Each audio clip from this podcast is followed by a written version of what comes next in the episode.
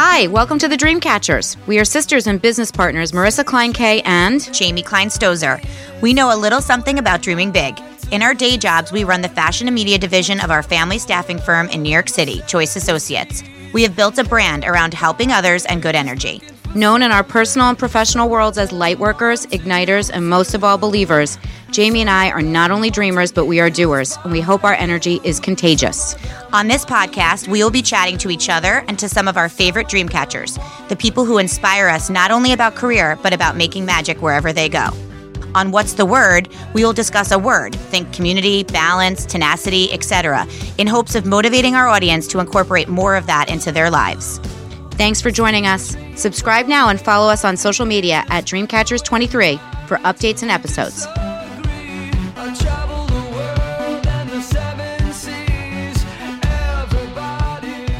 Hi, everyone. Welcome back. It's Jamie. Um, I'm so excited to be here today. We are going to be doing our first interview um, as part of a series called What's the Word, which our last interview with Sarah was super successful. And we kind of identified that we want to do a little bit of a separate piece to our um, dream catchers. And we're super excited to have Tootsie Olan here with us, who, um, for those of you who don't know her yet, who you will, one, but two, she is a local um, choreographer, yogi, fitness pioneer, retreat court curator, life maker. She's my guru. I've talked about her on here like 400 times probably already. Tootsie. Hashtag Tootsie. Um, and so we are going to be interviewing Tootsie today. So thanks, thanks so much for being And, here. and when We're we so say local, we mean the New York City metropolitan area. yeah, that's right. please. Oh, we hear ourselves right. Forgot about that. Okay, so you want to get started, Maris? Yes. Okay. So today's word is tenacity. And we'll come back to that in a minute. Um, so, to our audience, the word we've thought about um, because we really want to pick and choose a focus for all of you to listen to and and take from someone like Tootsie, um, her approach, her day to day, her use of the word, what the word means to her, and perhaps you can learn something from it and imply impart it in your own day to day life. Um, let's start from the beginning. Tootsie, what did you want to be when you grew up? I don't know. Uh, I mean, I I'm sure in there I've danced ever since I was like, you know, a little girl. So in there, at some point, there was dancer, but um, but I think it got it, sh- it, it shook around a bit, and and as I got older and got you know more into academics, and it's definitely not what we were groomed to be in my family. Um, but uh, you know, related to this tenacity that we'll come back to, I think sometimes what you you're meant to be what you're meant to be. You know, whether you you know you kind of you're going along a certain path, um, and you could pop off it, but if you're made to do something, you're you're going to do that whether you like it or not. Sure. You know, and I ask that specifically because when I ask kindergartners, which is something that I also do on the sly, I talk to kindergartners um, once or twice a year about what they want to be when they grow up, kindergarten and first grade. There's very few answers from people that actually stick, meaning, if I were to come up with some sort of scientific percentage, people at five or six years old very rarely commit to that idea and stick with it, with the exception of teachers and doctors usually really want to do that from an early age yeah. especially teachers. And i would say in the medical profession too they people get in that lane and like say it. But to say that they want to be a dancer is a very popular thing to say when you're 5 very popular. And i would say that by the time you get to seven that drops down. By the time you get to nine that drops down. So i actually wrote a children's book several years ago about Rosie. Yes, it is. It's a piece to read. um, Rosie wants to be a dancer. Her first one was Rosie wants to be a fireman, but kids change their mind, as do people. So her second one was Rosie wants to be a dancer.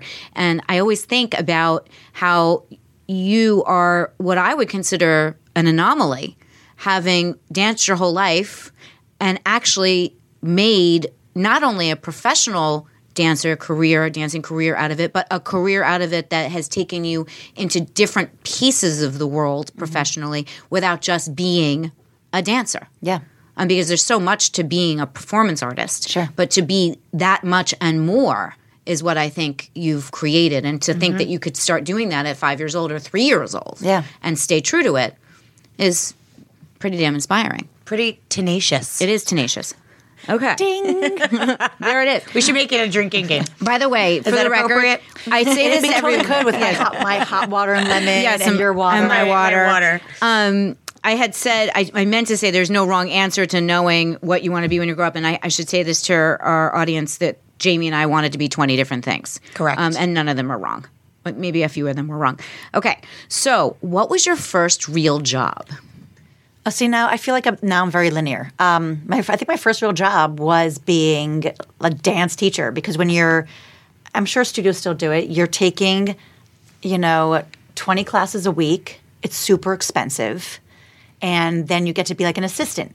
So then you come in early and you are, you know, you assist the four the four o'clock eight year olds and the five o'clock ten year olds, and they chip away at your at like your tuition.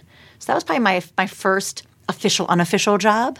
Um, but it certainly didn't feel like one. That was what everyone did, and you, when you were old enough and capable capable enough to do it, it was an exciting responsibility. Um, totally lined up with that was Dairy Queen. Ah, Amazing. So See- same thing, Dairy Queen. So you dance you you balanced Actually, both.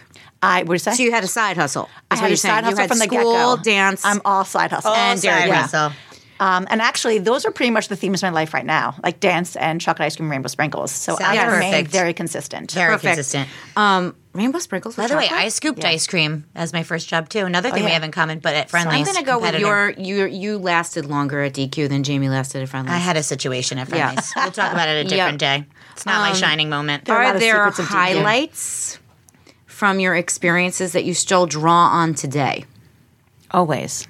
I mean, I think you know when we're The perfect in, mixture of the. Mc, oh, that's not the right one. McFlurry is not. not. It is a the branding. blizzard, bro. It is a blizzard. Sorry. Um, and they don't even they don't even give you the soft serve chocolate anymore in, in Dairy Queen. It's only vanilla. Anyway, let's McDonald's not- says let's that not- too. It's Yeah. very sad. Must be stay cheaper. on topic. But uh, I think I, I am a believer that everything you've done up until this moment informs what you're going to do now and in the future. So, can I tell you that, like, you know, when I was giving the peanut butter parfait, look at that. I just grabbed that. Haven't said that word in like 20 years. Um, when I, you know, am I pulling experience from that? Not necessarily. But I did, I was a waitress actually in this area. I was a waitress after I was live I lived in Spain for a little while when I came back and I wanted to make money to move into the city after college. Um, I was a waitress and I was um, like the manager of this very fine restaurant. Taught us not to um, that we shouldn't go over to a table and say, How is everything?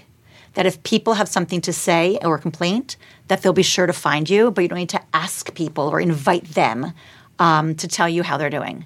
And I actually think that's that's one of those things that I um, we might have spoken about. it. Yeah, Like, I don't actually told great that feedback. story before. it is, and I feel like that is very universal. If you have an issue, if you know, some, people will tell you what they need to tell you.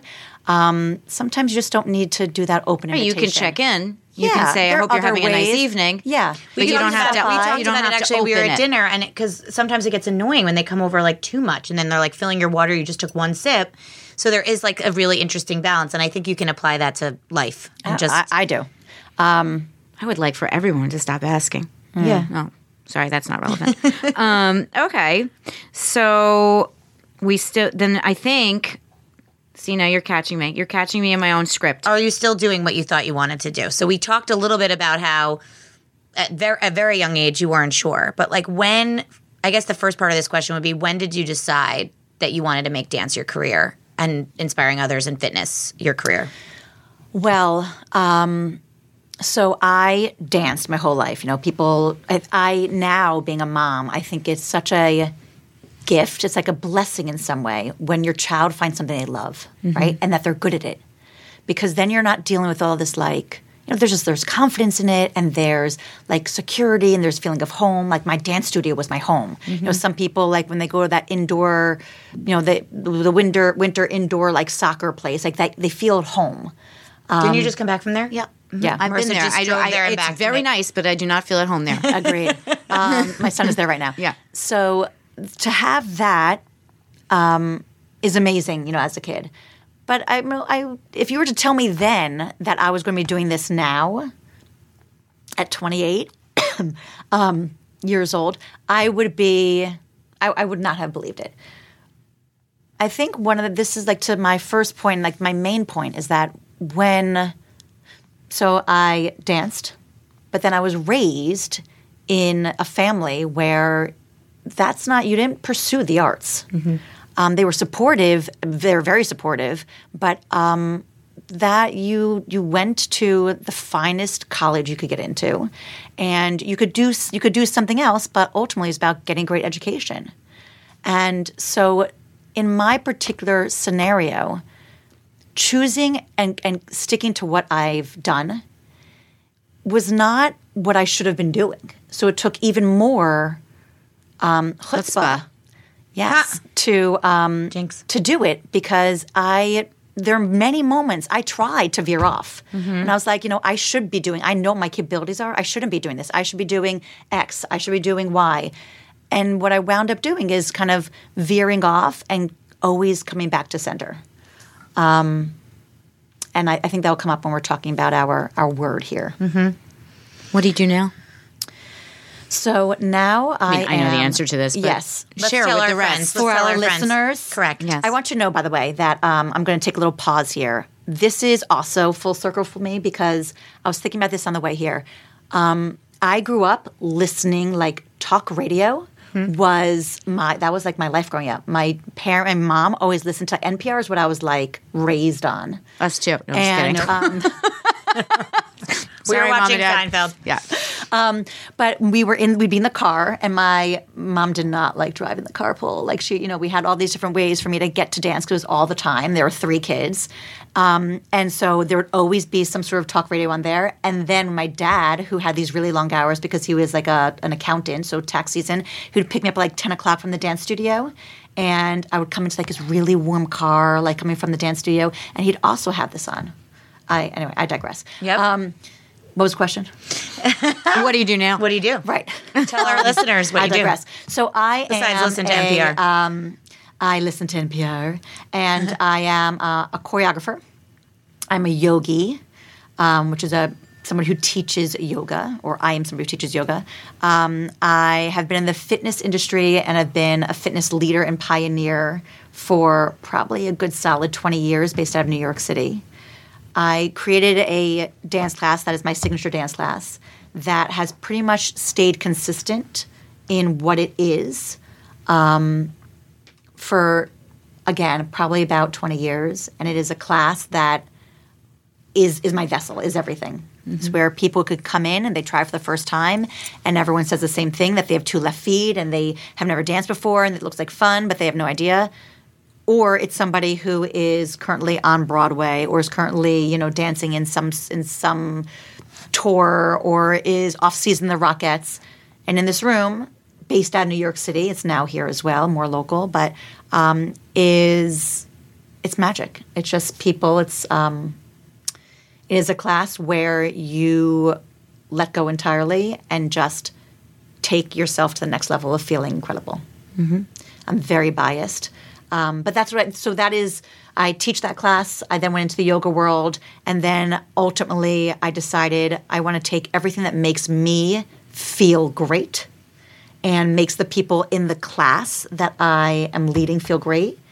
And what could I do with that? How could I expand that and make it an even more um, comprehensive experience?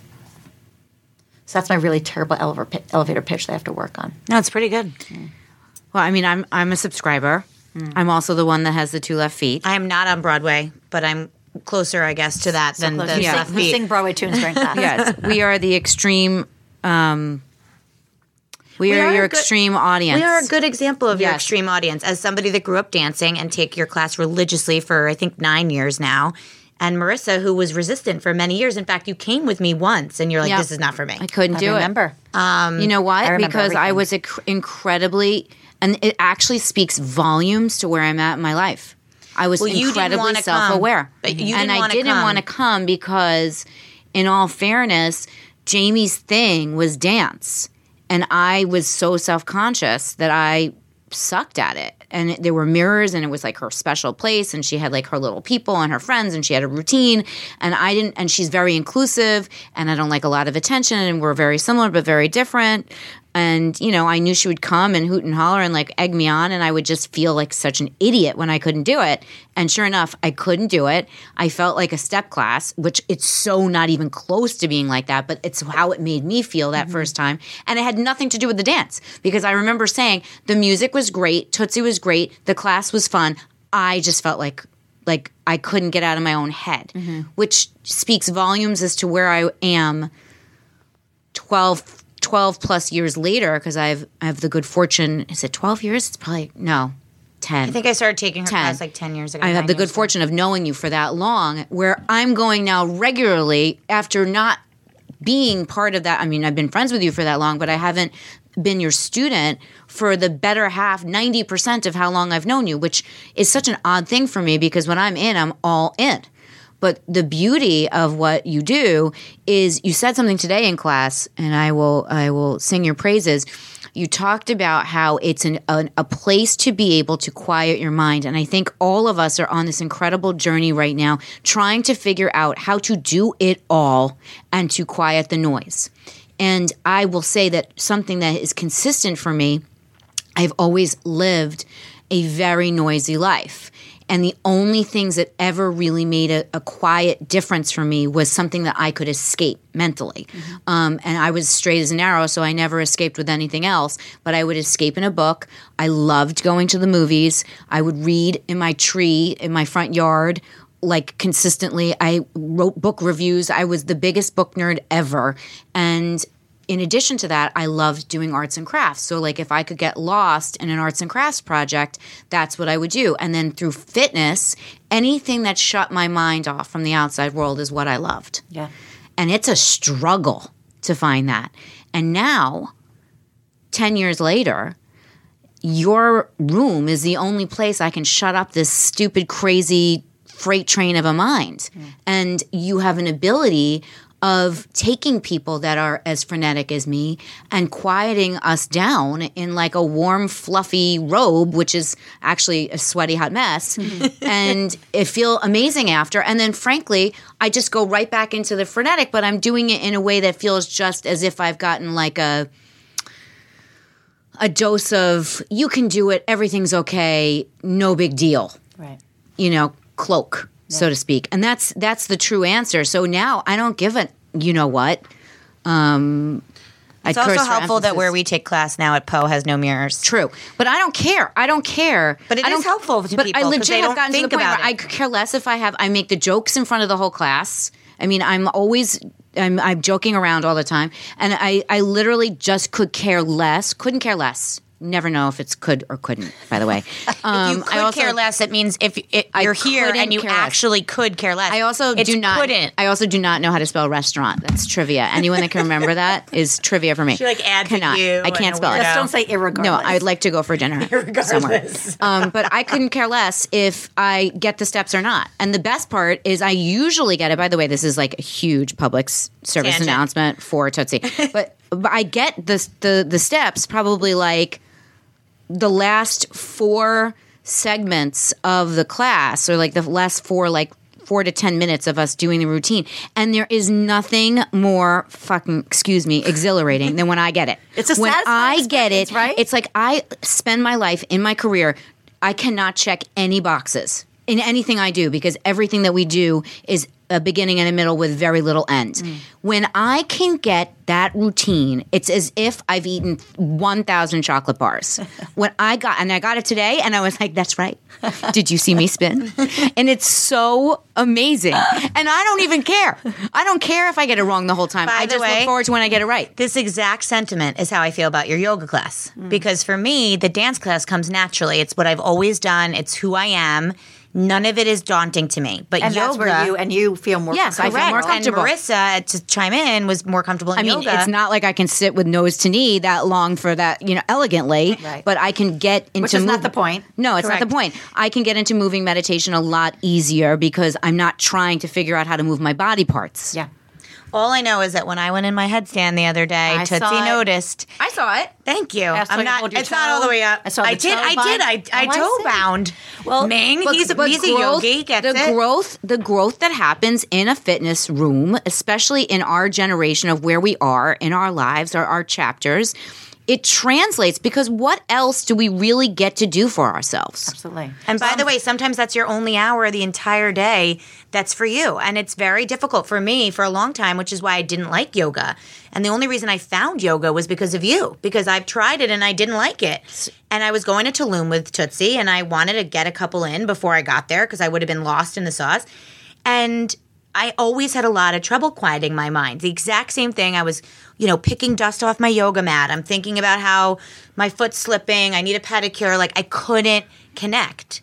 And you know, I think that it, a lot of it is the moving meditation for me now, and it's the stage of the life that I'm So in. also doesn't hurt that I'm she plays great music. It's like tasting sushi for the first time. No one likes sushi the first time they You taste just it. gotta give Anyone that says they a did shot. is lying. Well, I think for all you know the the yoga dance piece, um, you know, dance was always I've always loved to dance. That was like a, a given for me. But loving to dance and being even a good dancer has nothing to do with being a good teacher. It's like anything. And for me, um, I actually totally disagree with that idiom or that saying that you know once you can't do, you teach. I, I, I think that's totally wrong. I think that when you really love something, for me, teaching it and helping other people get closer to where you are, like I love it. I mean, if I think it's abundantly apparent when I'm in front of the room. Um, I could have a terrible day or just walk in there not in the mood. It's not even like a bad day. It's just sometimes you're like you're cold, you're tired. I'm a mother. I have kids who are wonderful most of the time, but other times are not. It's life. And within 17 minutes, I look up and I'm like, I am so lucky because you get to move your body, which, you know, release the endorphins and the dopamine, and you're teaching other people to come to that same high. So being in that, so I came to a place where, like, you know, I was auditioning and I was choreographing, I was doing all these different things, but I kept on teaching, and then more and more, because it's not, it's it's not, um, it's there are many things you could do that would be um, better for a variety of reasons. Um, lucrative. It's not as lucrative as some other things I could have been doing at the time, including not doing anything with dance. Um, the timing's terrible. Like as a mom, like teaching at night in New York City is not ideal. It was great when I was 25. I'm no longer 25. You're not? Um, by like Yeah, two years. Don't say. So um, the like, you know, there are many reasons why I shouldn't have chose to do it, but I am pulled to do it over and over. And to that yoga and dance point, um, I mean, you, I think both both you guys know this the kind of story or where it came from, but you know, dancing and, and the euphoria and the craziness of my dance class is one thing. But my when I I moved from the city out and yoga um, and my dad was diagnosed with terminal cancer and um, i wound up and i needed to continue on with my life right you know you can't stop your life so you put on a brave face for your kids and your and the people that you're meeting for the first time in this new town and new life um, and I had to show up and teach my really exhilarating, exuberant, off the charts energy, high class in New York City. And I wasn't about to tell them what was going on in my life. That's just not how I work. So I walked into, I can't even remember. I really feel like I was, um, I was like sleepwalking. I walked into a yoga class. And before that time, I had never really particularly enjoyed yoga. Um, and I found I could just be. Was it like, was it exciting? They did give me all of the stuff that dance did? No. But somehow it gave me the exact opposite in the right dosage. So ultimately, what I found is that I get to this, and I was doing that yoga so that I could f- like figure out all my stuff and like leave it on the mat, as we say, and then be in a great place to then be real in front of those people in New York City. I wasn't dancing out in New Jersey. You were time. using it as your therapy to work. it was to go to one work. hundred percent my therapy. On like a I like would- a personal yin yang. yeah. And that is what exactly it is now. My dance class is that euphoria, that excitement, that high, that happy that you leave. And I'm, and I'm like, that was awesome. Mm-hmm. And the yoga class now is, it gets me me and I think many people to that same high. And the metaphor that I use, the analogy is that both of them get you to the top of the mountain. Dance gets you up like on the north side, and yoga gets you up from the south side. Mm. But you get there and you're like, yeah. And it just it, it makes your life that these days life is hard. Even in the best case scenario, no one gets the past to have a really easy life. Or you do and you think that the small things are hard, you know. Um, but it's about finding the things in your day and your life that make you realize what you're grateful for. I think that parlays directly in to the magic word that we chose for today, which is tenacity. And what does it mean to you? I love the word tenacity. Um, Good choice. Such a fancy. It's like such a fancy word, and it, rolls. It But you know nice. what? Admittedly, we wanted to say never give up, but that's not one word. And Right, like, like, if here we're we about are. to launch this we want a word. We want one word. Um, so ideally, it was hashtag days, actually, it is one word. ne- no, never give up. It would be blended with no Yeah. space. Um, tenacity. No, it's a great word. Um, I think I was kind of saying this in the beginning that so one would think that if you have tenacity, you need to keep going for it. And I think to a certain degree, um, well, clearly to a certain degree, I keep going for it. And I can't even say in the past because I'm going for it more now with all of this craze in my life than I ever have which is the purest uh, which which takes like that word tenacity to an even more pure place because it's not like you know to be tenacious in a vacuum it's easy to choose it right? Like when you have i mean the example that i'm thinking about is like kids versus no kids. There's and it's like when you're 20 something and you don't have kids you get to your time is your own right? You get to choose. The minute your time becomes less your own you have to figure out what you're doing with your time that is your own. So if you're choosing something that is not easy hell's yeah, you have to be tenacious and you have to go after it. Um, but to that point, and what I was, I think, saying a little earlier, or what I was thinking earlier, if I didn't say it, is that if you are, if you have something in your life that is so important, it has you. Mm-hmm. So I am tenacious with what I want and what I do and what I want to create for people. And I'm tenacious about holding space. That in my yoga class, I want people to come in and have an experience and walk out. And in my dance class, I want people to come in and hold space for people to have an experience and walk out. And on my retreats, I work my ass off to find something that is an experience. And they come in and I hold space for them to do and find what they need to find, and they leave. It's like being a vessel. So to be who chooses, I mean, I have this like great education that my parents worked their asses off for. You know, it was my dad, I remember saying, I remember my mom being on the phone or being in my kitchen and I was asking my dad about um, about financial aid. And I was the third of that, you know, the third kid of three kids. And my dad, who was an accountant and tax attorney, said, We are too rich to be poor and too poor to be rich. Which basically means we had to I, Mm. pay rem- for my I education. remember that. Yeah. Yep, same. And then to graduate four years of Cornell of clinical psychology and be like, I'm going to be a dancer. they were very supportive, and I'm going to go live in a foreign country for a year while I kind of figure this out. But um, it's I'm not choosing like the path that I'm choosing a path that I know is hard.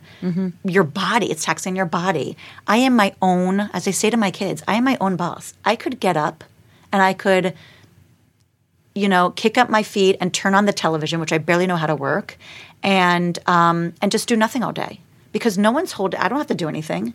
I don't need to. I I don't. No one is telling me I need to be someplace. Every single thing that I have done in my life, I've created, and I'm really proud of that.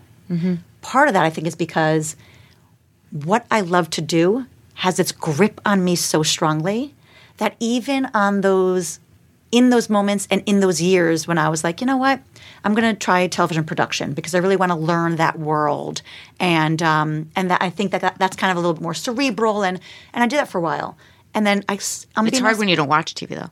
it is hard to watch television. At that time, I did watch TV a little bit, um, but I then I, like, PBS. sir, turn around. Sorry, sorry. We love PBS. I watch a lot of PBS actually. No, I don't even watch PBS. Um, but little by little, I would turn around and be like, oh, "Look at that! I'm I'm choreographing again." Or I've added three more classes to my schedule that are now like Saturday morning, Saturday late morning, and Saturday night.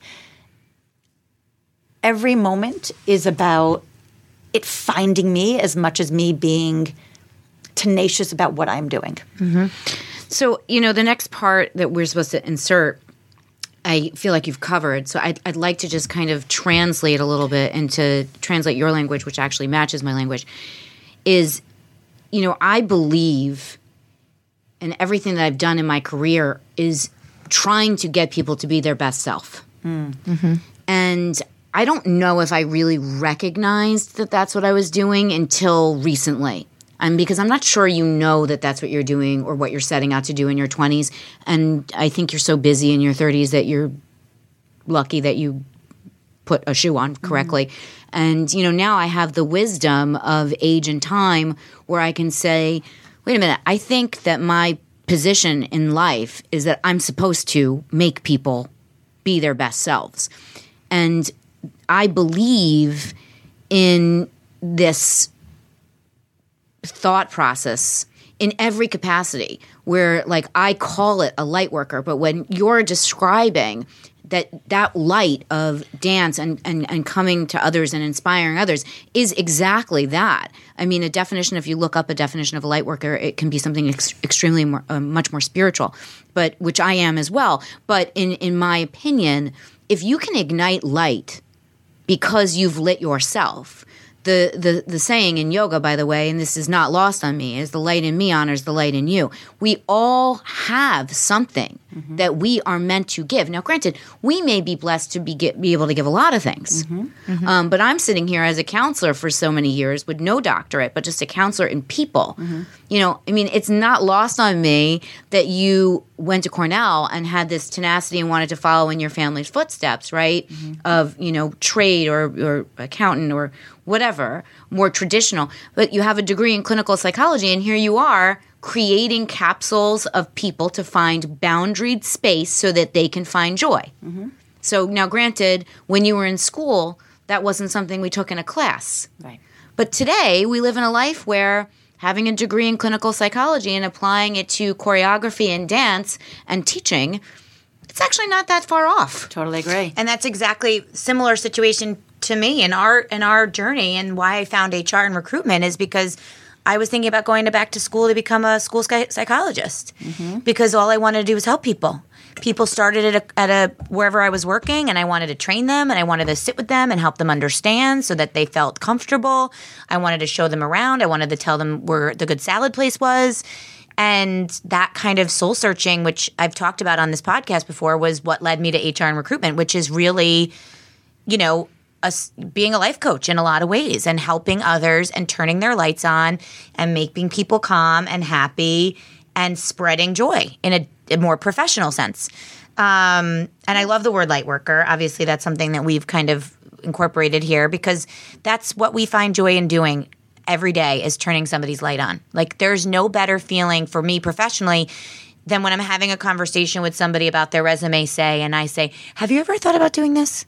Or have you ever thought about doing, you know, writing It's that a- thank you uh, note? when you create and an all of a sudden moment. they're like, Oh. Yeah. Like kind of like when I got the steps this morning. Yeah. Well, There's something really rewarding about coming out of the dark. Well, I think there's also some, that also. Well, first of all, you're both connectors. You know, like there are people who just enjoy um, being with people, and not. I mean, Yes. I I will. I love will people, and I also love to Yes, not ever see a person. Um, but I It's called think, an introverted extrovert. yes. I think I'm actually what an extrovert and introvert. Is that That's right.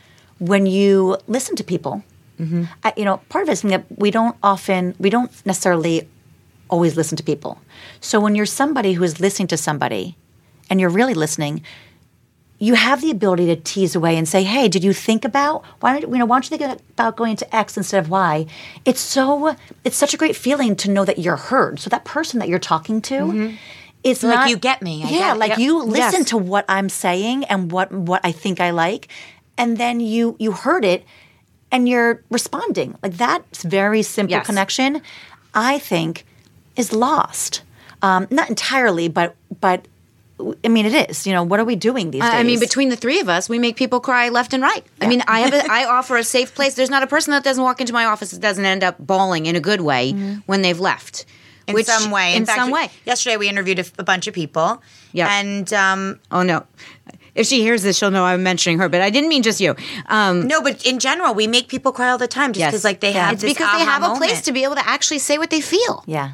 Um, and in your class, I think it's not necessarily vocal, but it's it's letting go of something that they're feeling, or it's the joy that they got it, or it's for me a lot of the time in yoga when I cry at the end, it's I'm just so proud of myself for being Yes. there and getting through Yes. it. Yes. and I'm like, I can't believe I just did that. But it and was by the so way, hard. it's okay to feel. Yeah. That's something And- else we're all told not to feel all the time. How And you always know what to play. I mean, then you play shallow, and I lost my mind. Yeah, well, that's you know, music's boring. But I think that um, how often, when you're a kid, you have your parents there, hopefully, um, that are saying like, "Oh, I'm so proud of you. That was a great game," or "I'm so proud of you. You got an A minus on that."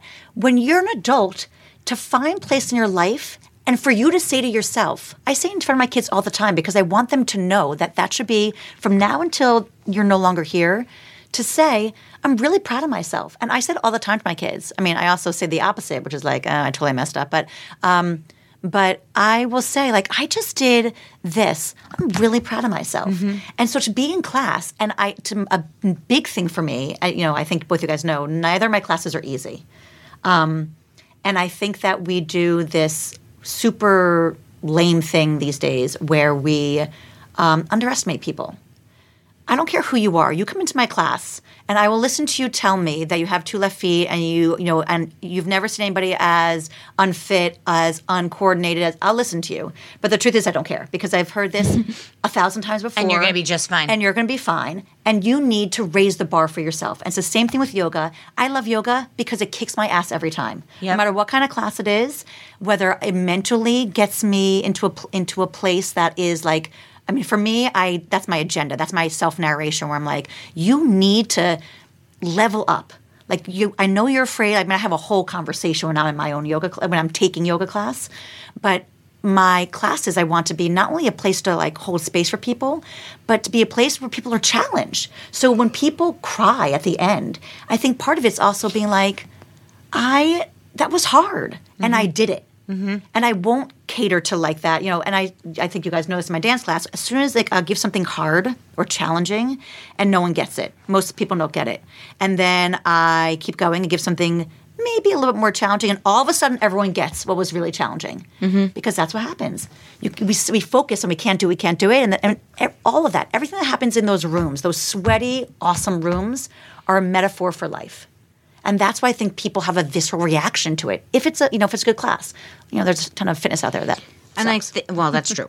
um, I've taken all that, but I think what you can, what you just said, actually, that that bit of wisdom of leaning in to what's hard so that you can learn the lesson is very translatable, or Yeah. something that you can say to the listeners of saying, like, you know what. You might not be close enough to take my dance class, but you can take these lessons and or but you can't online soon. yeah, it is. they're- Plug it up. didn't even expect to do that. Tootsie, hashtag Tootsie Live. Um, but all the things that we're talking good. about. I didn't even do that one. That's why I hired her. There it is. there it is. That's why I love you. You so love me. we've said a lot of things, but I don't think I've asked you something this specific. Yes. What specifically? It's not easy to be you. It's not easy to lead. It's not easy to take everybody's emotions. It's not easy to look at all these people saying the same things. It's also really not easy to be everyone's guru or person that's going to turn their light on, right? It's a lot of pressure. What inspires you? One, I don't think I'm everybody's guru. I think, and we I think discussed this after Tulum, um, the retreat where you know there was there was like 50 people in a retreat in Tulum where we did dance and yoga every day, and it was incredible. Is incredible. Um, I think that anyone who is in a place of um, influence, the people who are who are doing good work for the world. I know this sounds very hokey, but I truly believe it. You're a vessel. You you you're there and you're doing it, and then you move on. Um, I don't think it's like uh, you know you're there. People are talking to you, and they think that you're great. And I have zero interest in it, and I think maybe that's why it's easier because I. Um, I love that people get what they get out of it. Like I, I could think of a bunch of really fun examples. Like uh, there's somebody who took my class for probably seven years in New York City. She was a French teacher, and then she moved out to um, I don't know the suburbs because she had a baby, and you know same same deal. Um, and she had in an email exchange because she was you know come back and she said, "I can't tell you how much your class made me a better middle school French teacher." That's what I want. I'm not saying you have to come to class and like you're finding the light and you're quitting your job and you're divorcing your husband and now you're lesbian, which happens sometimes too. but um, but it's just about finding the inspiration in your day and not doing the same thing every day because then the day's over and you never get the day back. We're done with February 1st, 2019. So what do you do today? Just make it awesome. So I, that like all of that, you know, that people. I mean, it's it's lovely, and I appreciate it, and it's not lost to me that like I could play a role in people's lives, but um, for me, it's like a very permeable boundary where it's like somebody gets something from it, and then they go Yep. and are that more incredible version in their lives. Yep. Yep. And I get inspiration from, I think you guys sort of know, like the really kind of lame places. Great podcasts.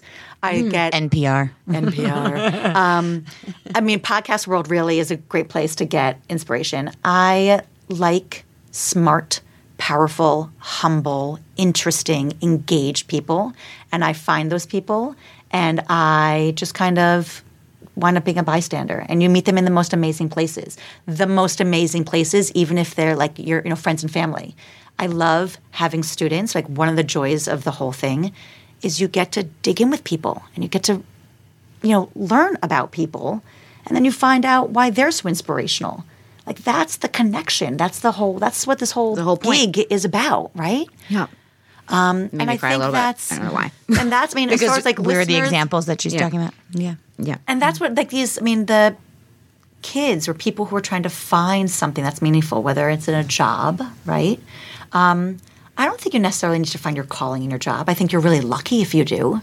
But I think that you could have, I mean, I said this, I remember saying this in my New York City class.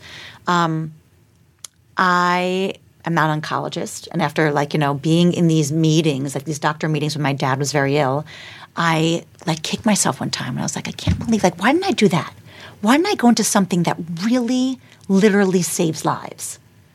Um, because, and that was never, that was never, uh, that wasn't really an option for me. Like, that was not something I wanted to do. They had me at organic chem. I wouldn't have even made it for the first first class. I'm out. I don't have the discipline.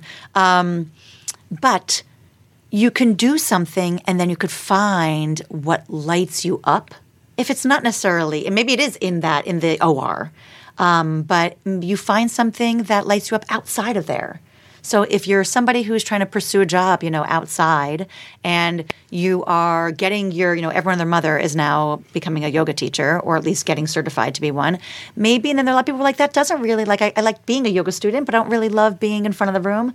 Great. So now you found something that kind of lights you up, and now you find the other thing mm-hmm. that makes your life interesting. You know, it's funny because when we were thinking about your word, one of the things I wanted to give you was community. Mm. Because I think what you're touching on and not saying, and, and what I'm hearing is that for me at least, for a long time, you know, especially growing up on teams, you know, you're so team oriented when you're young, or it's your class, or Yeah. you have an identity Yeah. that's a community Yeah. that you're part of. And whether that's your religious school or in you know our neighborhoods now, our beach club, or who are you and what community do you belong to? And I think for a long time, you know, as somebody that grew up as a dancer and my home studio was my home or my community, to be able to find something that if it's not at work, mm-hmm. that you're able to be a part of that gives you pure joy. You know, and for a long time in your 20s, you're like, I want to volunteer and like maybe teach art to kids. Or there were so many years of me trying to find what that was and volunteering in different environments and taking every exercise class in the book. But when you got to a point where you found a community, and for me, it was via exercise, but it doesn't have to be for anyone. But I think the message is that if you can't find it at work, um, find it somewhere else. Yeah, Just find your place. And for me, it was always your class, but like it, it can be anywhere. And I'm just, it gives me so much joy that it's my sister's place now too. Like I can't even begin to explain that to you guys, but it's just, I said I was late to the party, but I showed up. and now all my friends too. It's like amazing. I'm like, my communities are overlapping. I have like 40 communities in this room. It's amazing for me. So I just think that that's an important lesson Yeah. that you teach and It that you also guys are supports. talking It about. also supports your vibe attracts your tribe. Yeah. I mean, it's not a coincidence that You we just all live and communicate and are in the same spot. I mean, maybe because Jamie stalked you, but um, I love sorry, stalkers. sorry, um, but you know, I think your vibe and attracts your tribe. And, and and the truth is is if if you if you can be your best self at work, just bringing it back to what we do all here, we're doing here. If you can bring your best self to work, and you you you can't find that emotional connection in what you're doing, if you can find emotional connection outside of your job, and this is very, and if if the listeners, if any listener is listening, and you're in your 20s, this is extremely difficult for you to do. Extremely dif- difficult to do in your 20s and it's not your fault. It's because you're living your life and you're in a part of life in which you just can't solve those problems right now. It's an awesome part of life. yes you just need to kind of Well, ride any- that wave and know that time- it's going to you know feel what, a little free- wanderlusty. in- any free time you have in your 20s, you're with friends, you're drinking, you're out, you're restauranting, and that's just not the reality I'm in anymore. So for me, my joy isn't coming from a Saturday night dinner Yeah, at a cool no. restaurant. That used to be Actually, my we don't eat food right. Right now, I'm not eating any food, but like that was like a huge joy for me in the, the back in the day. It was like going to the new fun restaurant and being out late, and that's just not joyful anymore. But if that's your joy, then find your joy and do that. Mm-hmm. Um, and it's, and it's nice to find even it's the doing, but it, it is true about the community. It's you could do nothing, but when you have a community to do nothing with, it's still Joyful. Awesome. Yep. so besides tenacity well actually you know what let me ask you this do you have a mantra Uh, I probably have a lot of mantras. Um, I feel like you say a lot of things. I do. I But like, you say came up- something yourself. I think you came it. up with a really good one when we were in Tulum. what live to live? Live to live is a big one. And live to live is a is live to live I love and I believe. I also think it's important to recognize that living to live is not like every moment. Like, am I is this is this the moment? Okay, what are we doing? Is this are we living this moment? But more, I mean, they're especially again, not to blame everything on the kids, but those kids. Um, you don't you're not living the life in every moment. You know, when I am frustrated that my kids forgot their backpack and I have to go back to you know back home there but it is knowing and appreciating that this is it This is it. and that you're really lucky to have this version my husband is really good at that like you know we'll come down from taking a hot shower my dad was the same way and be very present to like our good fortune and say you know X My percent of the does world doesn't have a hot shower. He's he's very tuned in to our good fortune Mm-hmm. as like first world people. Um, so I think you know that live to live. That's one for in my for myself is is get it is I could I can I could pull up every fear, every block, every reason not to do something because I'm cautious.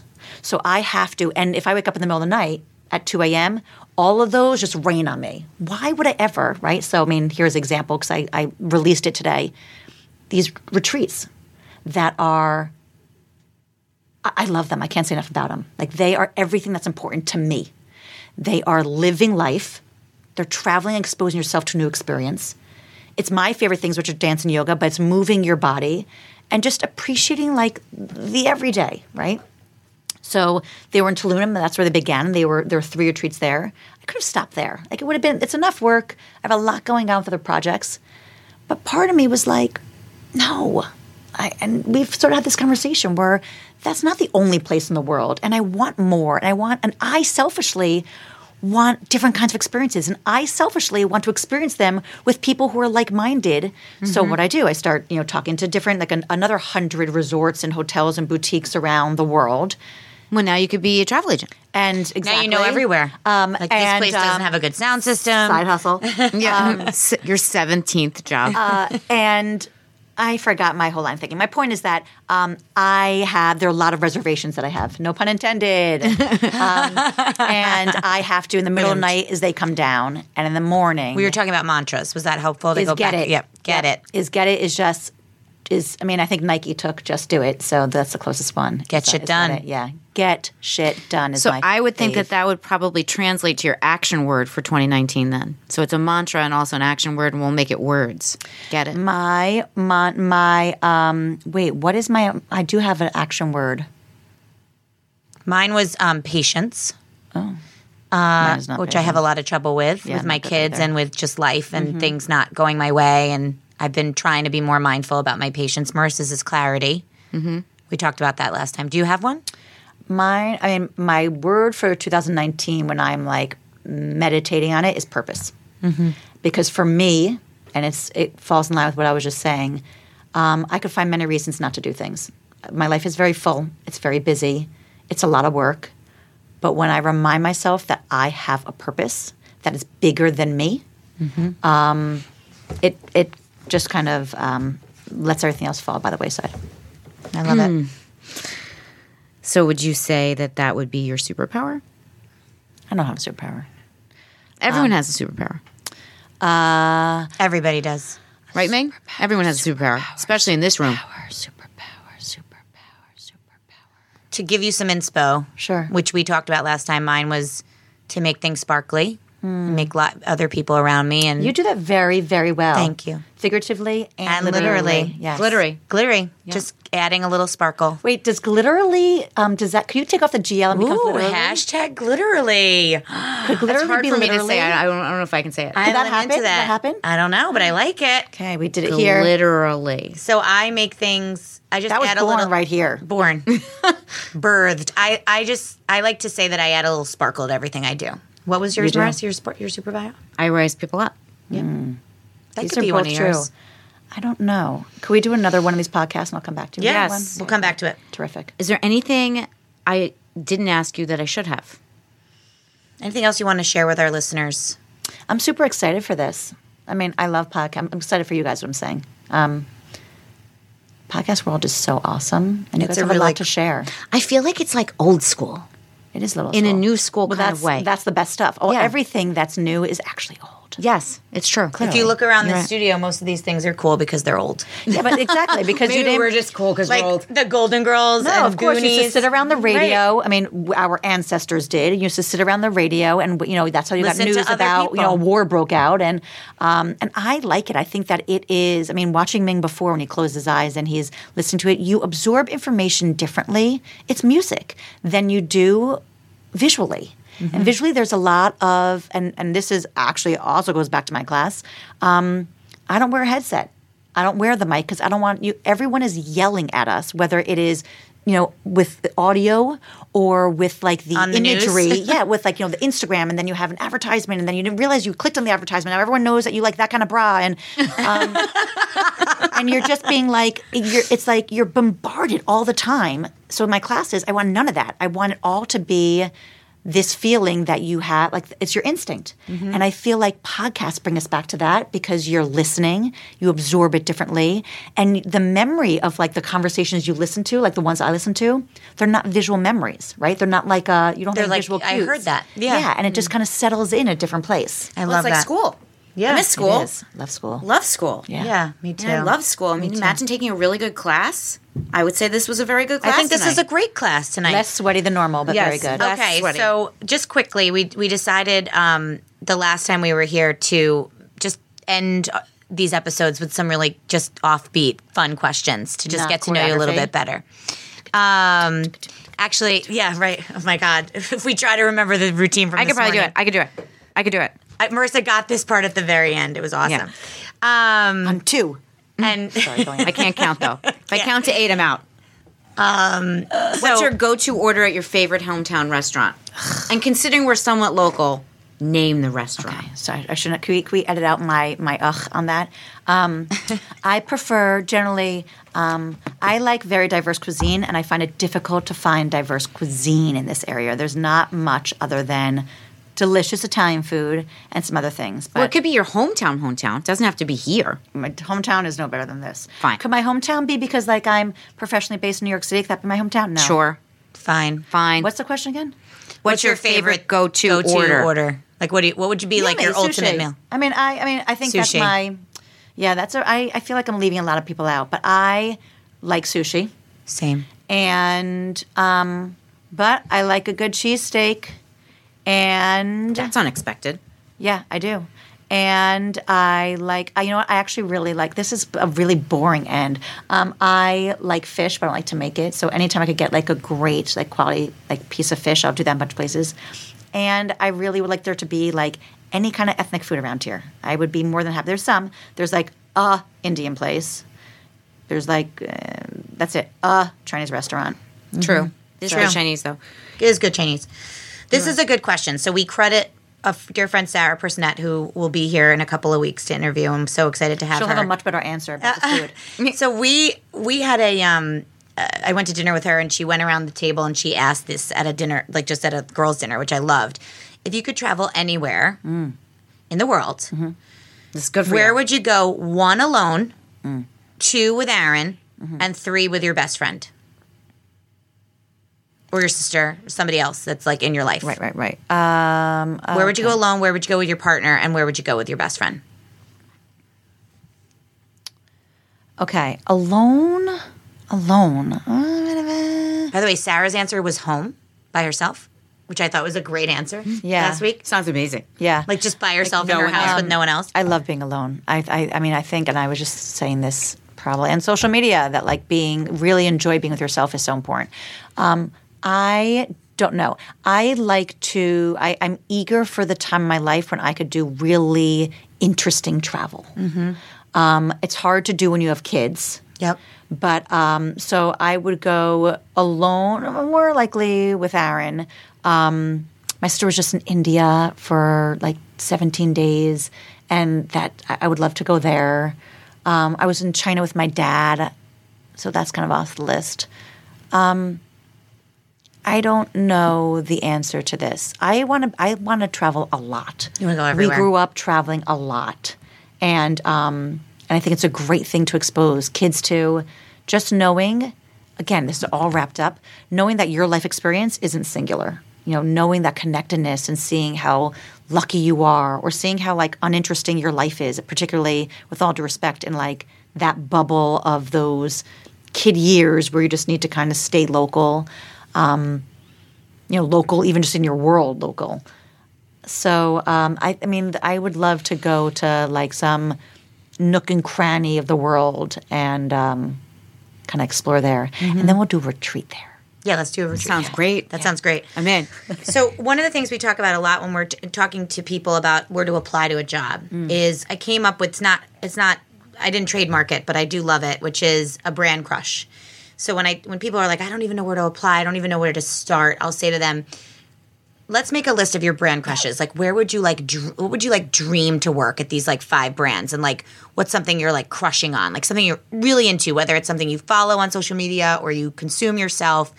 Um, and then you know we make that list, and they can apply to those jobs. And then you look up like the, their that job's PR, like that brand's PR agency, their media buying agency, smart. their you know, and then all of a sudden you're touching that brand, but from like one layer out. Yeah. And then your list of five becomes 10. And then Yeah. your list of 10 becomes 15. And all you, of a sudden you have all of these cool places to apply and look to see if they have openings based on your own interests. Yeah. Yes. Versus just like looking on Indeed for anything that says your title. Sure. So we talk about that often. And so it's very important to me as like a branding slash motivator person to identify what gets you going, you know, what brands you're into right now. Is there anything that like get like you just have like an obsession with right now? Like I love like Swell Bottle, for example. And Swell Bottle just came out with a cool like um pop top that you can bring it to the gym or like I have my Yeti here. Like these are Right. things I literally cannot live without right now.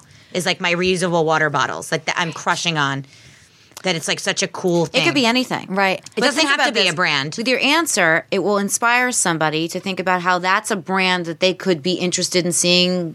Where they're Where based? they're- Do they have any Where- openings? Well, I will say this: like a, something specific doesn't come to mind, but I will say when you're talking when you're talking about that way, um, my brand crushes are on those that I feel are really authentic. They're doing something super there super is cool. so much out there, and as somebody who like is building a brand, part of and I, we've discussed this. Part of um, uh, my problem is that I don't want to be just like everything. Is that if I'm not doing something authentically that I feel like I will put my name on this and I'll feel good, I don't want to do it. Mm-hmm. And today, when you're building a brand, it, there's just it's there's so much like there's so much that people are trying to do or trying to Is anyone that comes to mind that you just think is doing it right? You know what I got to say, and this is, um, and maybe it's just because I've been in this headspace for the last couple of weeks. The place where I am, um, this next retreat that I'm doing in New York, Still top secret? still, still top secret, not just yet, but um, they, uh, They're doing it right. I love, yeah, they're doing. You know why they're doing it right? Because they, um, They're doing the exact opposite of everybody else. They are where everybody else is like on social media and putting it here and inviting all the marketing. They're just doing what they're doing. Like word of mouth. And when you know about, yeah, they're just doing what they're. I love the idea of a brand that is doing something real, and then they're doing it so well. And I hope to think this is what I'm doing that people find out about it. Yeah, That it's not about like hiring the PR agency or hiring the marketing team. Sometimes you need that, and sometimes it's appropriate for a big brand. But if you're doing something real and you're doing something well, that's what I like. That's what I crush on.